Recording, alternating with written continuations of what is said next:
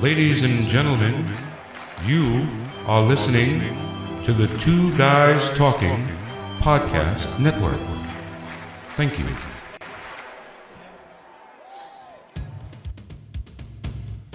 Welcome to the Pediatric Sports Medicine Podcast, hosted by me, Dr. Mark Halstead. I cover current hot topics and recent research in the world of the young athlete relevant to healthcare professionals. This is the Pediatric Sports Medicine Podcast. Back pain in the young athlete. It's something we often don't think twice about in adults, but in kids, back pain in the active athletic kid is often a different beast. One of the more common conditions is the spondylolysis, or a stress fracture of the pars interarticularis. It's a condition that can go undiagnosed for a long time. Today on the podcast, we have an expert in the area of spondylolysis, and I've always enjoyed his lectures on this topic. I'm sure you'll appreciate his take. I'm Dr. Mark Halstead, your host, and this is the Pediatric Sports Medicine Podcast. My guest today is Dr. Stan Herring.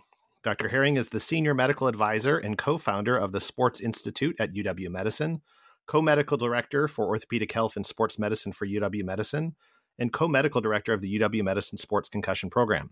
He is a clinical professor in the departments of rehabilitation medicine, orthopedics, and sports medicine, and neurologic surgery at the University of Washington, Seattle, and holds the Zachary Lystedt Sports Concussion Endowed Chair. Dr. Herring served as one of the team physicians for the Seattle Seahawks and the Seattle Mariners, his clinical practice focuses on the diagnosis and non operative management of neurological and musculoskeletal injuries, particularly focusing on spinal disorders in active people and athletes, as well as sports related concussions. He also is one of the founders of AMSSM, the American Medical Society for Sports Medicine. Welcome to the podcast, Stan. Mark, it's great to be here. Thank you. I'm excited to have you. I always enjoy having conversations with you and, and catching up, especially now that we don't have that regular opportunity with our uh, NFL partnership since my Rams left here several years ago now. It's good to see you because uh, we get to do this through a little bit of video, and, and uh, I'm looking forward to our discussion today. You know, we can certainly talk about a lot of things regarding spondylolysis. I, I think a good first step is just explaining to our listeners what exactly this problem is and, and why is it an issue for our younger athletes. Yeah, thanks, Mark. You know, a spondylolytic injury, the type that we're talking about today is called an isthmic spondylolytic injury. It's not a traumatic injury or a degenerative injury or a congenital injury. So this is a, as you said, it's described as a stress fracture, at least of the pars interarticularis region. Actually, it can be in a mm-hmm. variety of different places around the ring. And you're right, it is an injury of, of youth sports, even athletes up to their mid 20s. I've seen acute spondylolytic injury. You know, it's a different kind of fracture, though. This is a fracture which uh, has a hereditary disposition. It occurs in younger athletes than we're used to seeing sometimes. Sometimes it doesn't hurt at all and it doesn't heal well. There doesn't it doesn't form a lot of callus. So it's it is a stress fracture, but a perhaps a different type of stress fracture. The one thing which is clear though, in active youth athletes with back pain, it is high on the differential diagnosis. I'm fond of saying young athletes haven't earned the right to have non-specific low back pain like the rest of us have.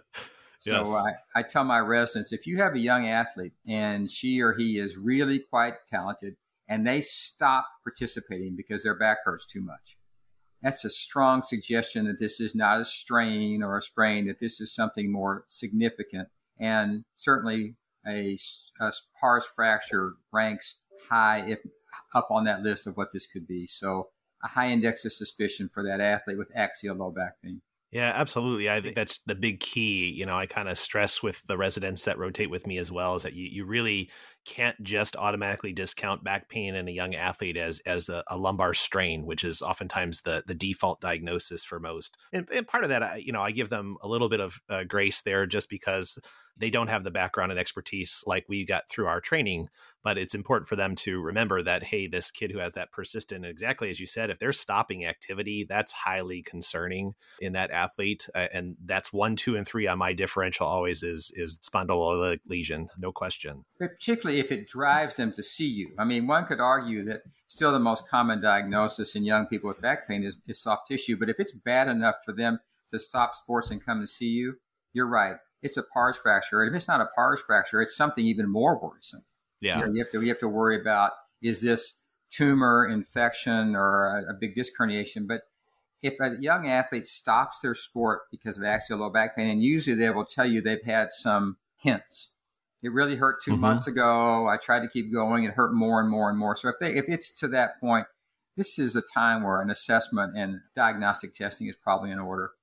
You obviously have lots of experience with spine issues. You know, I, I, think probably the vast majority of the kids that I see turn out to be spondies. Uh, certainly not 100%, no question about that. But I'd say at least 50% of the ones that I see as athletes that come in ultimately turn out to be a spondy but I think it's it's interesting you know, when we talk about those other things like tumors or things like that. Once you've seen so many of these, you know when it's something even more than that. You know, the kid that I, I remember two very distinct kids that were like excruciating back pain, barely could move, like were so uncomfortable on the table. And both of those kids turned out to be vertebral osteomyelitis. And you know, you, you get to see these patterns and things, and you get to figure those things out after a while of the ones that you know, oh yes, this is this is kind of typical spondies, but this is something that really we got to be worried about more because this doesn't fit any of those normal typical patterns that we see regularly.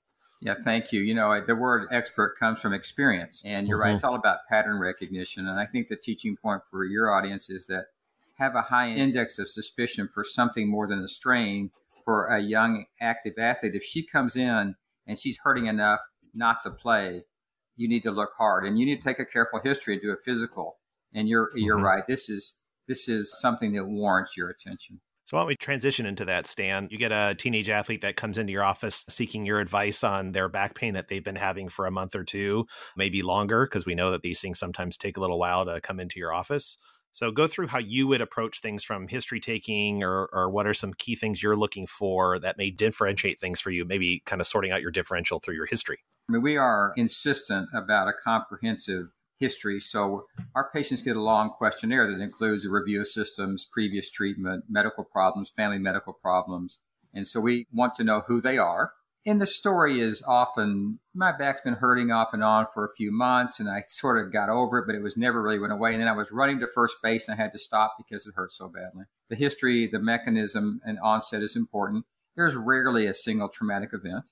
And then anything else, fever, chills, pain bother you at night, have you been ill in any way? We ask, you know, and also asking for things that would suggest spondyloarthropathy, protracted AM stiffness, fever, chills, rash, stomatitis, those type of things. So we, the, the mystery is in the history, right? You make the diagnosis with the history and then you confirm it with the physical examination. So and also, even if it's a spondy, sometimes there will be some suggestion of radiating discomfort because sometimes the L5 nerve root or L4 nerve root, whichever level it is, can also be irritated just by the reaction. So it's predominantly axial pain, but sometimes there's a component of radiating symptoms mm-hmm. to it as well. I've definitely seen that as well. And that obviously shouldn't sway you that it's going to be truly an actual radiculopathy. And still, you need to be thinking about spondies in there, even if they do have that radiating component to it.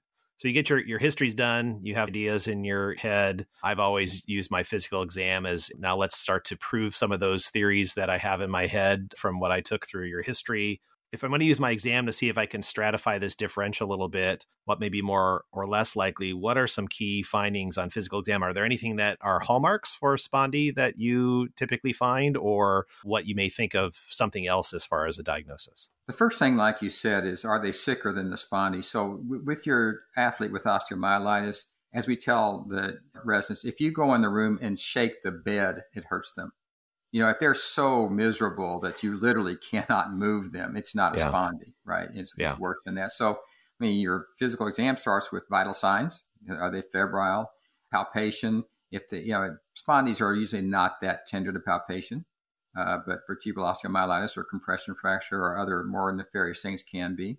Lumbar range of motion is we, we do kind of do the same exam no matter who comes in. So we, we, we do inspection, palpation, and then we go through lumbar range of motion.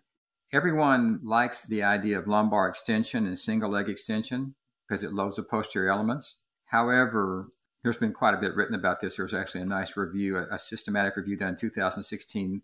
The sensitivity and specificity of lumbar extension and even, even single leg lumbar extension is zero.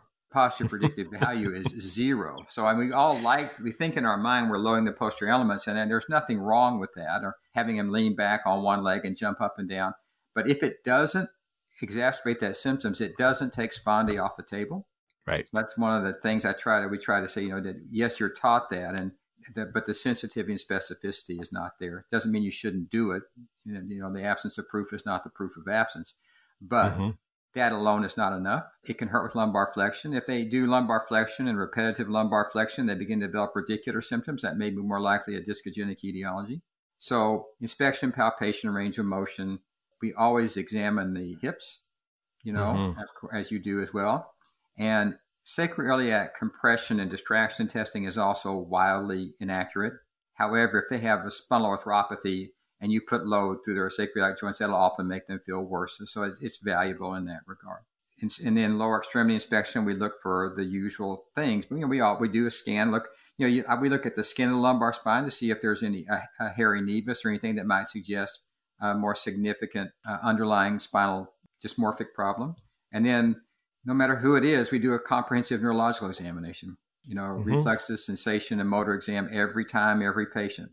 The thing about that, when you do dural tension, straight leg raising, you know, tight hamstrings are also tip off that there might be a spondy because of the facilitation of the of the hamstrings. They get tight at the spondylolisthesis. So you're right. The diagnosis is should be made by the history and it should be confirmed by the physical examination. I love what you said, Stan, about, and I think this is a take-home point for any of the residents and fellows out there: is is do the same physical exam on everybody. That applies to anything. It's not not just for when we're talking about spondies and back pain right now. Just do the same thing. Be complete, and you'll definitely not be as likely to miss something. Because uh, obviously, yes, we seeing those patterns like we just talked about before, we can get into a little rut of oh, it's going to be the same old thing, and you skip over some parts of the physical exam, and then you realize, oh man, I really missed a key finding there that uh, is there and that's part what's always got me excited and makes me love this field is i love the history taking i love doing the hands-on physical exam. There's so much value into that and you know the imaging and all that stuff is great and it's nice to confirm those things but boy i mean you really can figure a lot of stuff out if you really just kind of sit down and talk to someone and and, and spend the time getting the details which sometimes can be a task in a teenager or younger and then really just doing a good thorough exam. I, I love that point. Where we uh, as, as, i say when all else fails ask the patient they'll usually tell you what they have you yeah. know if you, if you the, the part about the comprehensive history and physical is you get to observe the patient's pain tolerance and their and their behaviors, and you need, you can get a sense of not only what they have but who they are, which is so mm-hmm. critically important in terms of treating them. I am like you, I, even in the area era of modern imaging and advanced imaging, uh, I still think that the value of the history and physical examination cannot be overstated.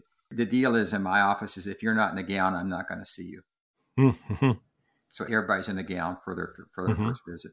You know, I think it's interesting too, you know, the onset of the EMR and how tempting it is for a physician to be trying to do your note at the same time you're doing the history taking.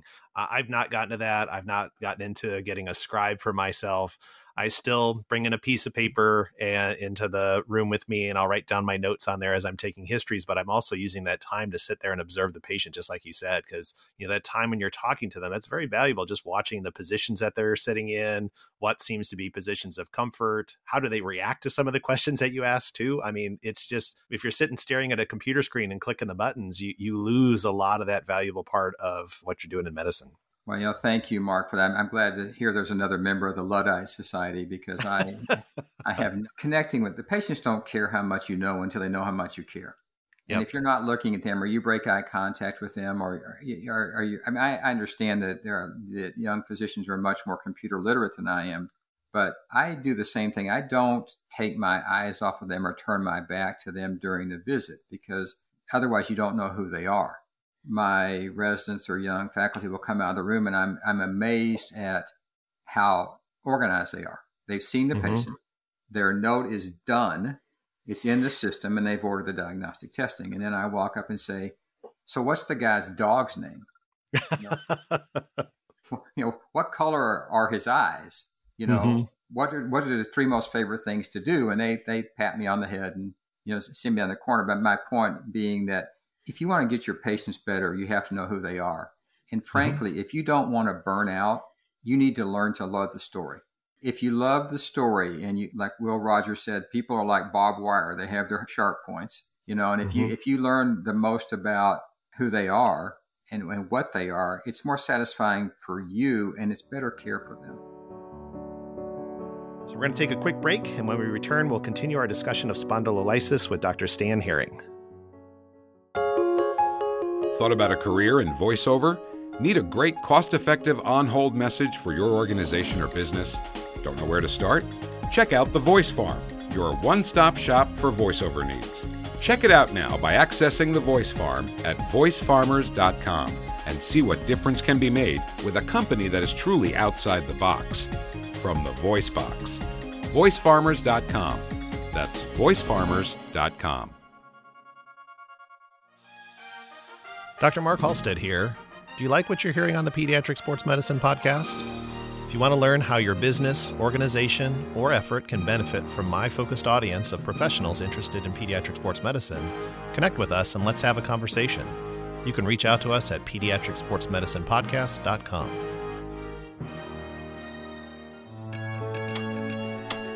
In today's world, time is everything. When editing podcasts, you know as well as I do, time flies. But it's not the good kind of time flying. It's the kind of time that eats a hole in your pocket. Reclaim the time you lose when you edit your podcast. Connect with the Editor Core. The Editor Core is a group of seasoned, experienced podcast editors that'll get your editing done and out the door. Use your reclaimed time to make more content. Make your podcast soar with the Editor Core. EditorCore.com. That's EditorCore.com. It's fun. One of our hand surgeons here, Marty Boyer, he's a perfect example of that. I, I you know, having worked with him and consulted with him and him being a mentor to me when I started here, it was very interesting watching him and how he interacts with his patients because I would swear probably 75% of his clinic time is talking about things that are not related at all to the person's problem, what's going on. It's about their life. And actually, if reading his notes, it's the same way. He puts in all those little nuggets about what they were doing last week or what they cooked and things like that. And I love it. And I love him for it too. And that's, so that's, it's, that's how he remembers who they are. Right. Yeah, for sure. Listen, yeah, and I, I don't know how I took you down this rabbit hole, but the bottom line is respondees. Uh, the, the the history is critical, and then the examination, although there's many non-specific facets to it, should confirm there's no significant neurological findings, peripheral nerve entrapment, soft tissue findings, sacroiliac findings, or other things that may take you away from the diagnosis. And uh, if you can get local pain with repetitive lumbar motion, fine. If not, you're still not off the spondy bandwagon and I don't mind honestly going down that rabbit hole, Stan, because I, I think it's important for our listeners too, and especially for the learners that we have of of how those things are important, and and it is a key part of still that art of medicine that sometimes is hard in these this day and age to to practice as well. We've talked about history and physical, and we kind of we we almost kind of poo pooed imaging a little bit there for a second there, but but imaging is is pretty important for this particular problem in one way, shape, or form. So. Sure. So, what do you find is most valuable to you in getting imaging for these patients? You're right. To overuse imaging doesn't make sense, but in this particular situation, you know, this is a radiological diagnosis. Mm-hmm. So this is this is a, a, diagnosis made by imaging. So what do you do? In the old days, we used to get five views of the lumbar spine: AP, lateral, spot, and obliques. Uh, there's a lot of radiation with oblique views. It turns out that oblique views do not increase the sensitivity of seeing a spondylolytic defect on plain film. I suggest for our patients we get a standing AP and lateral weight bearing views. Those two views should be enough. You only see about a third of, of spondylolytic injury on plain film. So if you see it, fine, but if you don't, you're still not out of the woods. The standing view is nice because if they have a bilateral spondylolysis, it may slip with weight bearing, so you get to see what the alignment is. So it's critical that those films are weight bearing and limited mm-hmm. to two views. I don't think you need a spot view. If you do those films and you see a pars fracture, you may have a diagnosis. But if you don't, you may not have a diagnosis. And remember, if you see a pars fracture on plain film, that might not be the level that hurts. Yep. Because remember, these can these happen, and you we see these in in, in in kids as young as five or six. And Mark, you'll remember from the NFL Combine, although you were in the the medical room and we were in the orthopedic room, for some reason, all the offensive linemen had lumbar spine X-rays taken. About a third of them had pars defect. Yeah, for but sure. A third, of them, a third of them didn't have back pain problems. I mean, so it's it's you know you have to even if you see a pars defect on plain film, you have to make sure that correlates with what you're seeing clinically. So AP and lateral of the lumbar spine. At that point, we talk to our patients about a decision tree. Say, look, you may have a pars fracture that we can't see. There's a pretty good chance you might based on your history. So we can make two choices. You can choose to take a rest trial and we'll do no more imaging. If you're willing to rest six to 12 weeks, and rest is key, the mistake with pars fractures is no one rests a patient long enough. Mm-hmm. You know, everybody, well, we're going to do a little. No, I say that if you're willing to commit to several weeks of rest, you know, and we make we could stop here if you don't want any more imaging or exposure. Most of the patients you see and I see are on like four different, you know, specialized teams. They play all year, and you know, their their parents like come in with jersey as well, and so they're highly motivated. And at that case, the question becomes, what's the next step in working?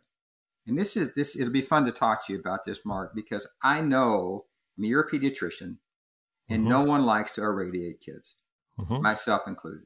So there's been a move to just do an MRI. And the MRI does show disc pathology, osteomyelitis. It shows all those things beautifully.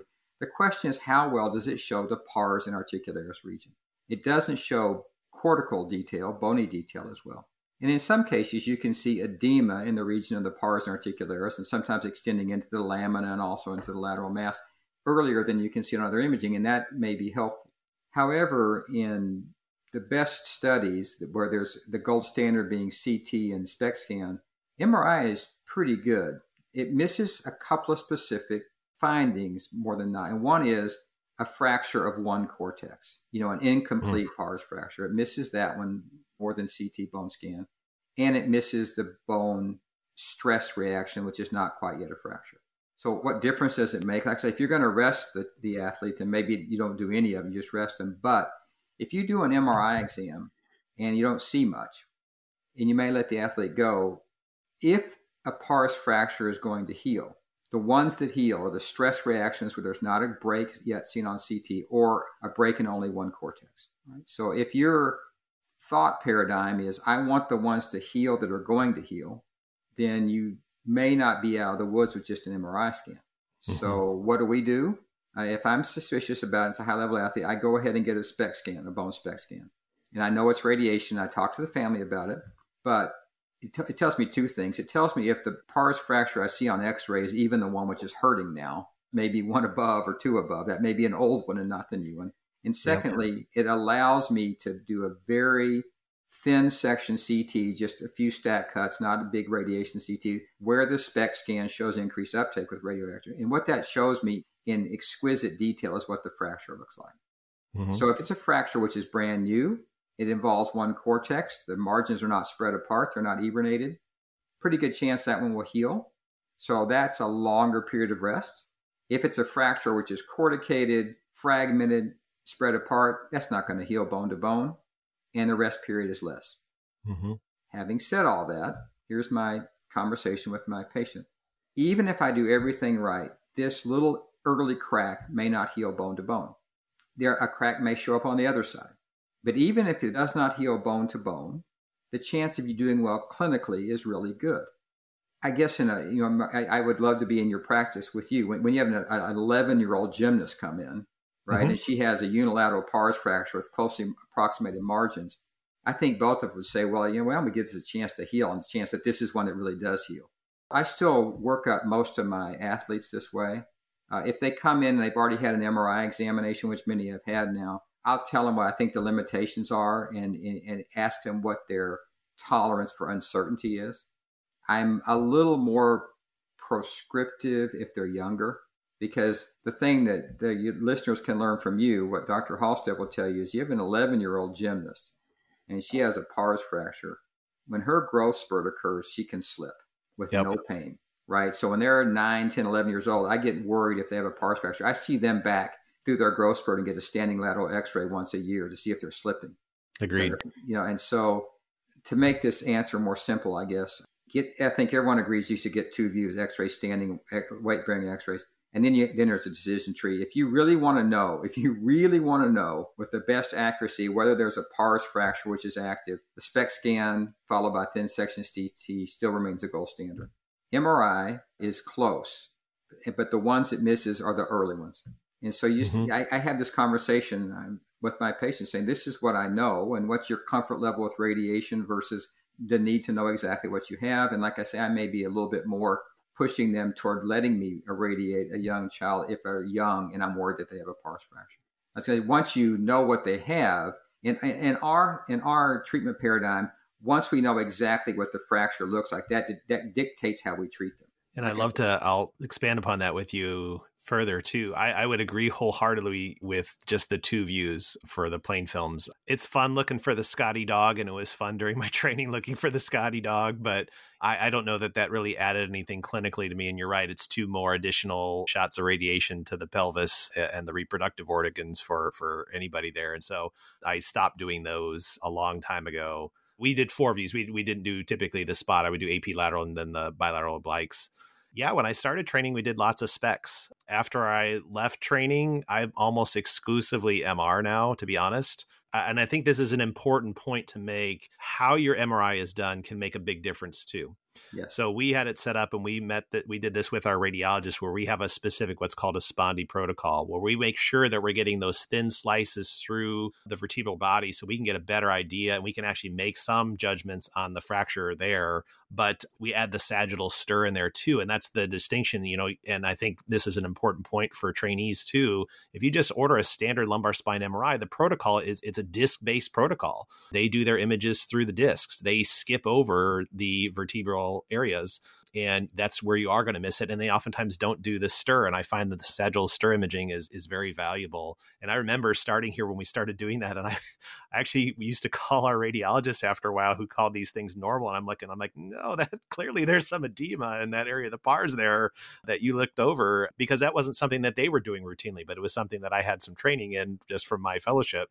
And then we we, we developed this protocol. So we have a standardized protocol at our own institutions, imaging centers, and then some of the surrounding imaging centers if we have to get MRIs elsewhere based on insurance. So I've done almost exclusively MRI. Rarely do SPECT scans anymore. I will sometimes add CT in there, as you mentioned, to get a better idea and I, I, do like what you talked about as far as as counseling these patients about what is our goal. I would love for all these spondies to heal, but you and I both know, as well as many of our listeners, that that that likelihood is actually fairly small when you look at the literature of actually true bony healing. Then I have to rephrase it with the families as like, I, we're going to try what we can to get this thing to heal bone to bone but we're not going to lose sleep if we don't because we know and and I, I actually will use oftentimes the experience from the NFL combine that we know that high level NFL players have these on a very frequent basis and play well and play without pain half of the US gymnastics team, I believe, I remember a study or some data that showed this, have these and actually are competing at an extremely high level without back pain. So, in the big picture of things, I think putting that thing into perspective is important. And yeah, I definitely think our goal should be healing, but again, not trying to make our treatment plan that we're not going to let them get back to normal stuff until they're healed radiographically because if we do there's going to be a good chunk of patients you're going to probably disqualify from sports. And i've had many people that have come to me for a second opinion that that was what was told to them is that you're just done. This thing didn't heal so so you're done. Even though they're not having any pain and they can do all their skills and all their sports without any problems. This I, you brought up so many good points and let me see if i can can capture them the MRI, you are correct. If you're going to use MRI, you and your radiologist have to understand what sequences to give. The best studies where MRI was specifically ordered to look for spondy and then compared to CT and bone scan, they still miss some, but those studies are older now. It hasn't been repeated recently. And you're right, you do see bony edema, and sometimes you see it sooner. So the question you, you bring up, a, a, a, we could practice side by side and get to the same endpoint when I, I, say to my patients, I see edema on the STIR sequence of your MRI. I cannot tell you if that's metabolically active from this. That, mm-hmm. it, it's not, you know, the bone scan is a physiological uptake test. So I said, but you can, you've done the same thing I have. You said, listen, whether this is physiologically active or not, it looks suspicious to me. I don't see a cortex fracture on the MRI. And you've said that sometimes if you're ambivalent, you'll get a CT. So we arrive at the same place. I have, depending on the athlete, I have 100% accuracy of what a physiologic test shows and a CT shows. I've had many athletes who've come in with an MRI and they don't want any other testing. So I have the same mm-hmm. conversation you do. I say, look, there's some suspicions here. The nice thing about the MRI is I know you don't have anything else. Thank you for the free look at your spinal canal, you know, and your disc. Thank you for that. You know, it makes me sleep better at night. Then I say the same thing. I say, look, in, in, let's say in my office that they're 11, they come in, they have a unilateral pars fracture, it's incomplete, the margins are closely approximated. You say, this has a good chance of healing. We need to rest you long enough to see if it heals, but no matter what I do, it may not heal. Pause, pause, pause. And by the way, it probably makes no difference. Yeah. Now, Muschik, a study that was done, this well-known study from years ago, actually followed athletes with known pars fractures, and, and including some with grade three spinal spondylolisthesis throughout their athletic career. And, and they, they did not have symptoms at that time, but maintaining athletics did not make any of them worse. Mm-hmm. So yes, they, I mean, you're right. Yes, you can play with this. This is not like other fractures. However, there are certain things that we need to get right. One is they don't get better if you don't rest them.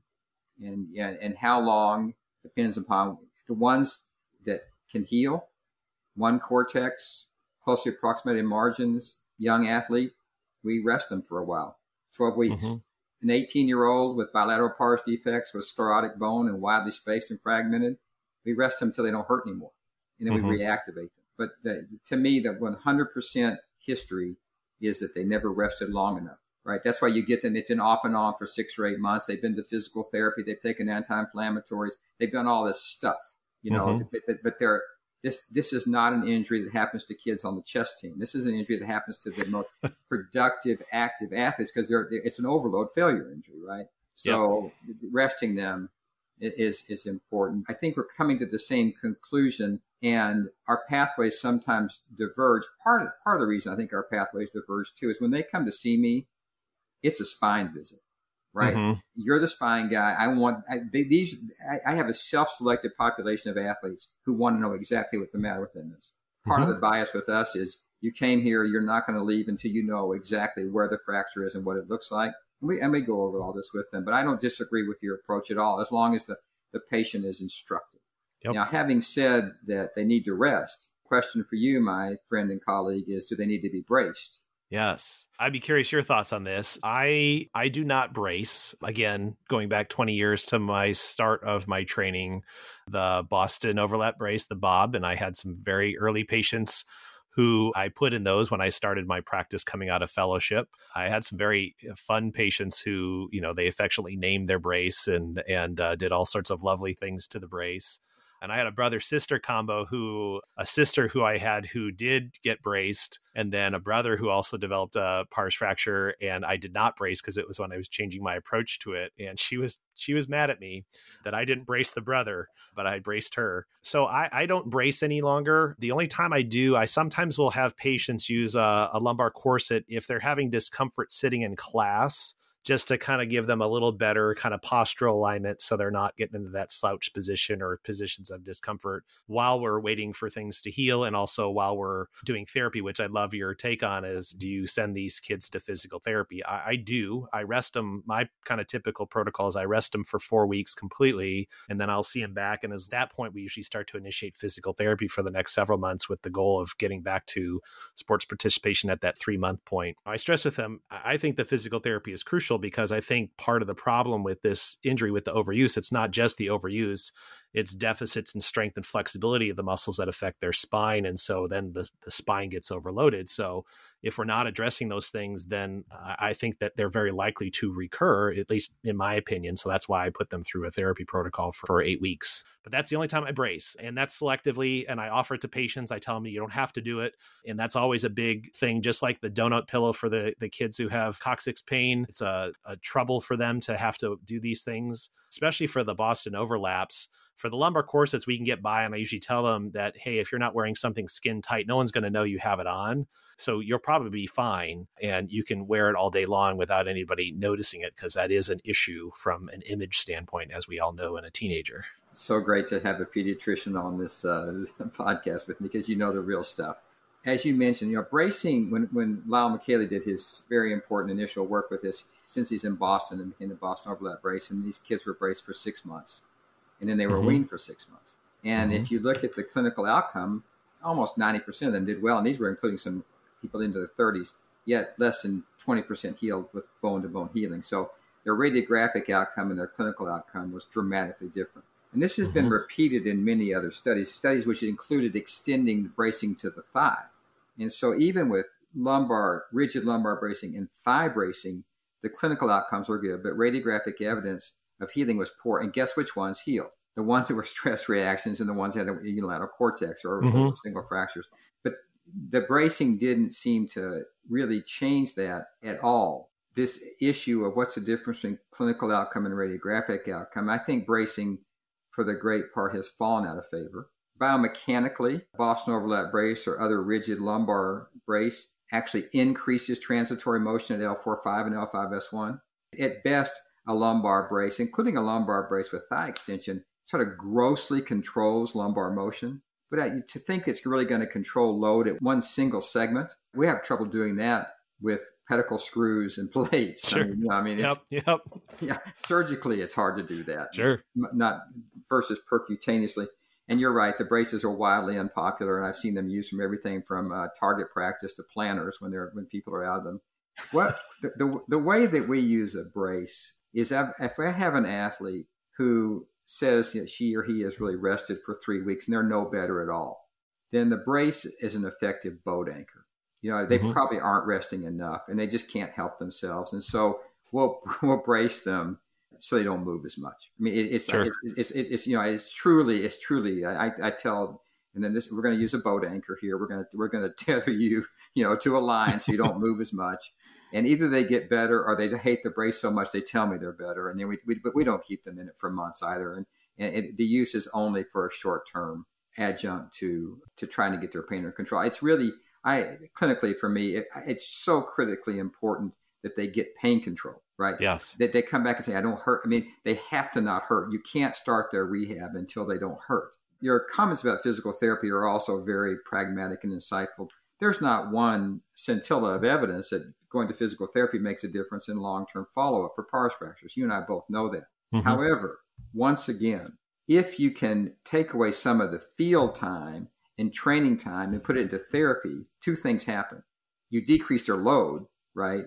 And secondly, mm-hmm. you do allow for some good habits to begin. You know, addressing the flexibility and motor control of the entire kinetic chain, adding core exercises because so many athletes are strong in their arms and legs, but their core doesn't work. So, there, I, I tell my athletes, there's no down. I can't promise them this, but there's no, but there's no downside to core strengthening for sports performance later in life. But I also like the fact that it, it takes them off the field.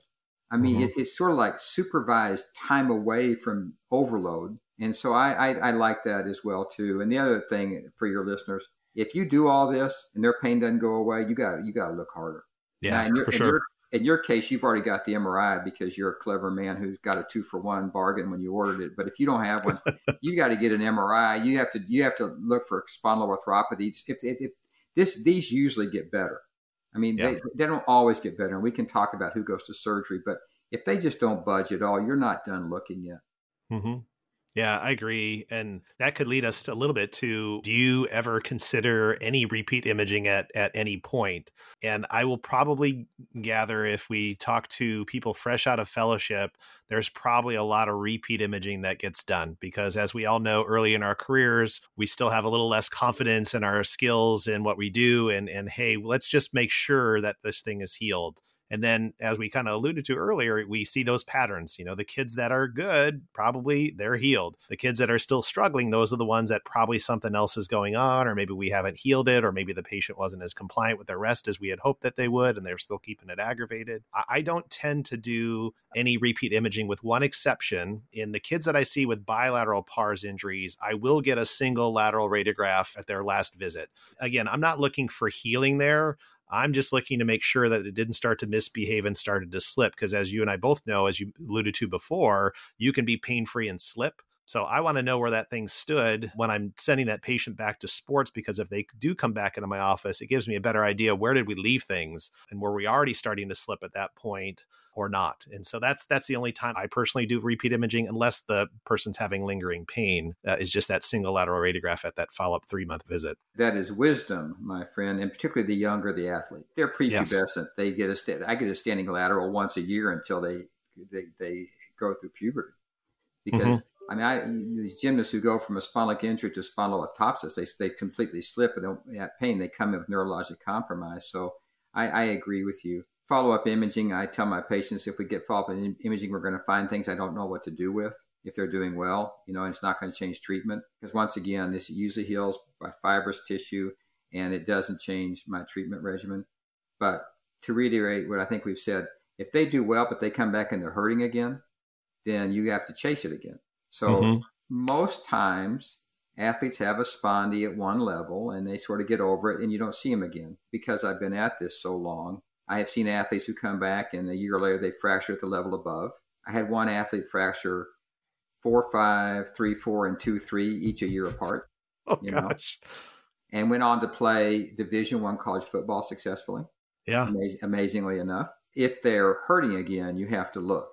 And yeah. remember that while it's not common, it's not impossible that if they have a pars fracture at one level, that they, or they can have something else at another level. But you, I think what we're saying to your listeners is, as we've gotten older, our tolerance for uncertainty is greater. Mm-hmm. You know, and it doesn't really. I don't want to. Sometimes the parents are so insistent. I ask them if they would like to be imaged again. You know, I said we can image the whole family. yes, they're just yes. they're just insistent that they want a follow up image. You know, I said, well, why don't yes. we just all get in the scanner together? Sure or sometimes I suggest we brace the whole family. But yes. the, uh, all kidding aside, no, I, I do not. I completely agree with you. I do not routinely image them again. And as, uh, and the other thing about going to physical therapy, they need to go to a physical therapist who understands the spine. Yeah. Who can who can be clever about looking to make sure that the core exercises exercises are good, and it's not just it's not just strength, but it's power and motor control, balance that in those situations, if you have a physical therapist who's also an, an, a licensed athletic trainer or a certified strength and conditioning coach, whoever you're using, they need to understand how to train athletes, right? Not just mm-hmm. you know do core exercises. So particularly, you know, so it, it is an opportunity to change the way these athletes train for the rest of their life. And you know, Mark, for very elite athletes, I we have some very high end as I'm sure you do, people who do high end training for us. Sometimes mm-hmm. I suggest that the family enroll their athlete with that program for a year or two, train with them. Mm-hmm. In particular, if they're going to have collegiate or pro expectations. So it's, I love the fact that you can take someone in high school and, and, and undo the bad training they're going to inevitably get and prepare them. So maybe that's the silver lining of this injury is it opens up the opportunity to just discuss different types of training and conditioning. Yeah, and I, I, it's a great point. You know, one of the lines I like to use a lot with my patients is is we need to make sure we're doing things to get the patient ready to be an athlete we can all go out there and do sports, right? At all of us at various levels, some of us obviously much better than others. But if we're not doing the things that get our body ready to do that sport, no matter what sport we're doing, we're missing the boat. So, you know, if you get a runner that goes out there and all they do is run and they're not doing any other strengthening, flexibility things for their body, odds are they're probably more apt to get hurt than the person who's not. And same thing for those gymnasts, you know, if they're working on exclusively abs, but they're not working on any of their back extensors. Well, what are you powering against? You're powering against your strong abs against this weak extensors. And where are you going to crank through your spine? So, you know, we shouldn't just accept it as that's an injury that's going to be in that sport. Let's do something to maybe try and prevent it. And I, I don't think we have any good research to show that that really makes a difference, as you kind of alluded to before, as far as does the physical therapy ultimately make a difference. But boy, I, I'd certainly like to think that I'm preparing that person a little bit better. And sometimes I tell these athletes, this is a little blessing in disguise sometimes when you get this injury because you probably haven't done any of this stuff before. And working on these things for a few months is probably going to help you as an athlete if you're getting that core and your hips stronger, improving your mobility around your spine. That's probably going to let everything work a little bit better. You may come out of this as a little better athlete, even not picking up a bat or getting out there and getting on the parallel bars or what have you we try and put some little silver linings in there because I know this could be a devastating injury. This is one of the two injuries that when my medical assistant goes back into the room, they know that I've talked to them about. It's either a spondy or it's an ACL tear because those are the, usually the two injuries that bring out the tears when we start talking about what's what's coming up as far as timeout for these particular injuries. And, and, this is one of those that tends to be the the tear provoker. Yeah, like you said, your resident, the visit's not over till someone's crying, right? Because it's it's just although although I guess I'd pick a spondy over an ACL. I don't know. Choose your poison. But the the, yes. the, the, the, the silver lining is the great majority have a happy ending. Having said that, there are some that don't, as you and I both know. And even in our spine practice, where we see, you know, just a lot of, of young people with spine pain, it is uncommon for us to send a patient to surgery for this problem. Certainly, if it's a spondylolisthesis and they've slipped and they're unstable, that's one conversation. But an, an in situ spondy without a slip it's rare that they don't get better. So mm-hmm. rare that once again, you need to make sure that's what you're treating and not something else. If they do go down that road, and I'm talking, Mark, in our practice of, I mean, there's 16 of us musculoskeletal physiatrists seeing spine all day long. I mean, yeah. I'd, I'd, be surprised if one or two a year went. Not not the yeah. spondylolisthesis, but the pars fractures. There are some who just don't get better, and an inside situ pars fusion or uh, a, a, fusion at that level has pretty good outcome. But once again, is if that's a very rare referral. People mm-hmm. say to me, "What about a bone stimulator?" Uh, yes. And once again, since the primary purpose is not healing bone to bone necessarily, the literature a case report, their case report studies, and it, it's mixed. And I, you know, I mean, it's it is another way to make the patient sit still longer. But sure. I, but I don't routinely put bone stimulators on these fractures. Once again, they're a different type of fracture. And the other thing, there's there's some the, the, Japanese have written a lot about this injury, probably some of the best work. They more recent work about sort of low intensity pulsed ultrasound to mm-hmm. treat these. That literature is quite limited. Some of it didn't look at clinical outcomes, and some of it, the, the, like the, the patients in the study, were seven or eight. So if you start hearing that your patients want pulsed ultrasound or a bone stimulator or they need to go to surgery, you need to find somebody like you who does this all the time and get perspective on this because you're grasping at those points. And this is where perspective and experience become really critical. And while, like I say, while we do operate on some, it's very uncommon, particularly without a slip. Agreed. Agreed. I think in the 20 years of doing this myself now, I think there's probably three or four that I can recall that I've ever referred on for getting their pars fracture fixed just because they just we tried everything and they never got over the hump and we confirmed that yes it was still the pars that was the problem those were pretty infrequent ones. And, and fortunately, all of them have, and having seen some of them back for other issues down the road, all of them have done uh, remarkably well. So that at least is good there once they finally got something that was able right. to stop it. But yeah, you're right. And the only other ones have been the, the higher grade uh, slips but it, it, should be something that's that's a few and far between. We shouldn't be thinking of acutely fixing pars or things like that, or having a high referral to our spine surgeon colleagues for this diagnosis for sure. And the, and the reason your patients that got operated on did well is because you selected the proper patient to be operated on. I mean, you proved you, yeah. you because of your experience and judgment. You said we've done everything correctly. This is nothing else. This is the one, mm-hmm. and that's that's why once again, knowing your patient and, and also knowing the subject material is so critically important before you subject a young athlete. I mean, we're talking, you know, if you fuse a segment in a young athlete, that's a real operation now. And it, even a direct pars repair is, that's a real operation. Not not a decision to be made casually and a decision that should not be made very often. So, Stan, we like to end our episodes with a feature we call the Pearl of the Podcast. It's our guest time to give their important take home nugget for our listeners. So, so Stan, I'll give you an opportunity to give us your Pearl of the Podcast. Okay. And being greedy, I'm going to give you a string of pearls. That's awesome. Because there, there can't be just one. Pearl number one even if your examination does not show a lot of pain with extension, single leg extension, and rotation, it could still be a spondy. Pearl number two, you have to rest these athletes. Not a little bit of rest, not sort of rest. They have to rest, which we, you and I know is hard. Pearl mm-hmm. number three, don't tell them they'll never have back pain again because everybody has back pain. Your teaching point to them is say, your back's going to hurt in the future. Everybody's does. But if you get the type of back pain that you had now, you tell me because they never yes. forget the type of back pain that keeps them from performing. And, and number four, if you can't get them better, keep looking either you're missing something or you're missing something. I mean, you don't know who they are, and they or you're missing something else. So keep looking. So those are my string of pearls for my dear friend and colleague as we wrap this up. Awesome. Thanks so much. I'd really like to thank my guest, Dr. Stan Herring, for his time today going through this common problem causing back pain in our young athletes. I also would like to thank him for his mentorship and friendship over the years. I've always enjoyed my trips out to Seattle with the St. Louis Rams and getting a chance to uh, chat with Stan pre and post game and, and knowing confidently we have some really supportive colleagues that were on the other side of the sideline and always good people to chat with. I, I will take you as a Stan as opposed to the Stan who owns the Los Angeles Rams. You're the Stan that's high on my list. The other Stan is not very high on my list. Well, well, um, I, won't, I, won't, touch that comment. I will say that I, I, I, do share. I, it, you actually you actually made it worth coming to St. Louis when we play the Rams in St. Louis. I looked forward to that trip. For, for first of all, I think partly for those concretes, those those those uh, uh, heart attack in a in a jar uh, ice cream dishes that we would get when we were there. But more importantly, oh yes, yeah. The, more importantly, the uh, the chance to see you and collaborate with you and you know, it's really a pleasure and an honor to to do this podcast with you. Thank you, Mark. I appreciate it. And, you know, and, and my take home from you, you know, you mentioned the concretes, which probably was Ted Drewes here.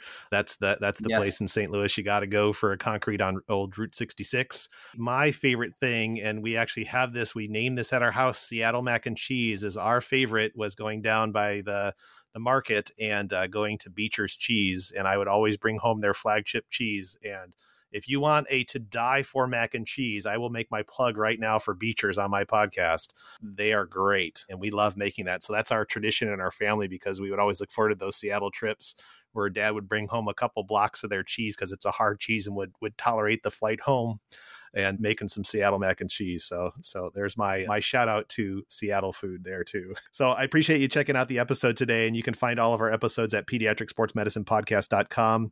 I do appreciate your feedback and five star reviews, and I do appreciate when you let your colleagues know about my little podcast here. I'm Dr. Mark Halstead, your host, and this has been the Pediatric Sports Medicine Podcast. Thank you for joining us today. We hope you will join us for future episodes. Find my entire library of episodes at pediatricsportsmedicinepodcast.com. I'm Dr. Mark Halstead, and this has been the Pediatric Sports Medicine Podcast.